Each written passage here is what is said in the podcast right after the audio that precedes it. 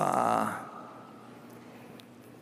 I would I would not get excited about so-called alternative investments. There's, You can get all kinds of different figures, but there may be, there's probably at least a $1 trillion committed uh, to buying, in effect, buying businesses.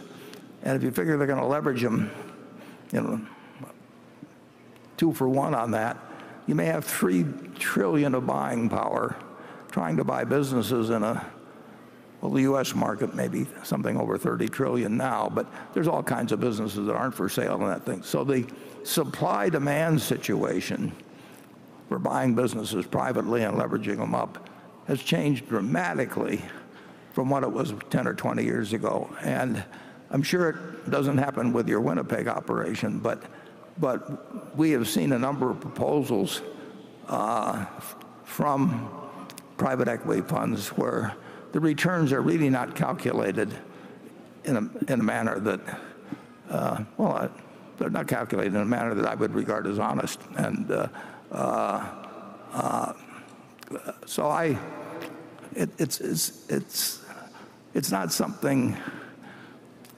If I were running a pension fund, I would be very careful about what was being uh, offered to me. If you have a choice in Wall Street between being a great analyst or being a great salesperson, uh, the salesperson is the way to make it. If you can raise $10 billion in a fund and you get a 1.5% fee and you lock people up for 10 years, you and your children and your grandchildren will never have to do a thing if you are the dumbest investor in the world. Charlie? Well, I think what we're doing will work more safely than what he's doing. And, but I I wish him well. Yeah, Brent, you sound, you sound, actually you sound like a guy that I would hope would be working for a public pension fund because frankly, most of the institutional funds, you know, well, we had this terrible, uh, right here in Omaha, and uh, you can get a story of what happened with our with our Omaha Public Schools retirement fund, and they were doing fine and until uh, um, the manager started going in a different direction, and the and the trustees here, perfectly decent people, and the manager had done okay to that point. Yeah, became. they were smarter in Winnipeg than they are here. Yeah. Well That was pretty bad here.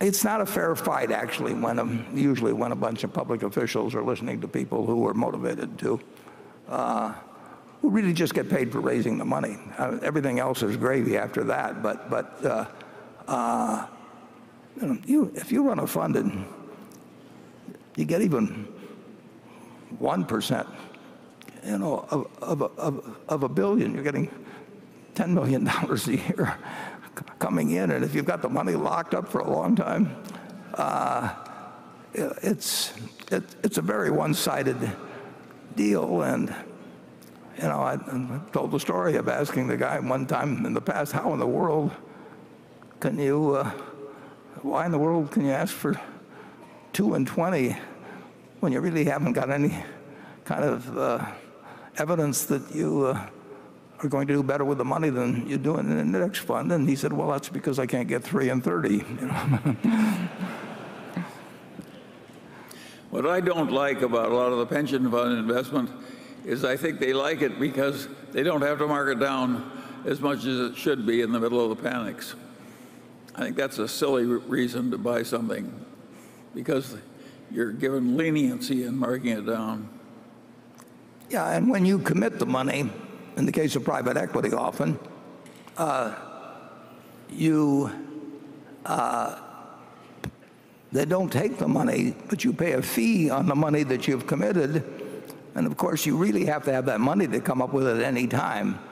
And of course, it makes their return look better if you sit there for a long time in treasury bills, which you have to hold because they can call you up and demand the money, and they don't count that. They count it in terms of getting a fee on it, but they don't count it in terms of what the so-called internal rate of return is it's it's it's it's uh, it's not as good as it looks, and and I really do think that when you have a group sitting as a state pension fund, Warren, all they're doing is lying a little bit to make the money come in.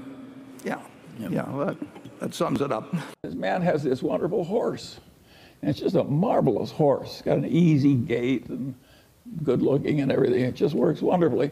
But also occasionally just gets so he's dangerous and vicious and causes enormous damage and trouble and breaks arms and legs for his rider and so on. And he goes to the vet and say, what can I do about this horse? And the vet says, that's a very easy problem and I'm glad to help you. He says, what should I do? And the man says, the next time your horse is behaving well, sell it.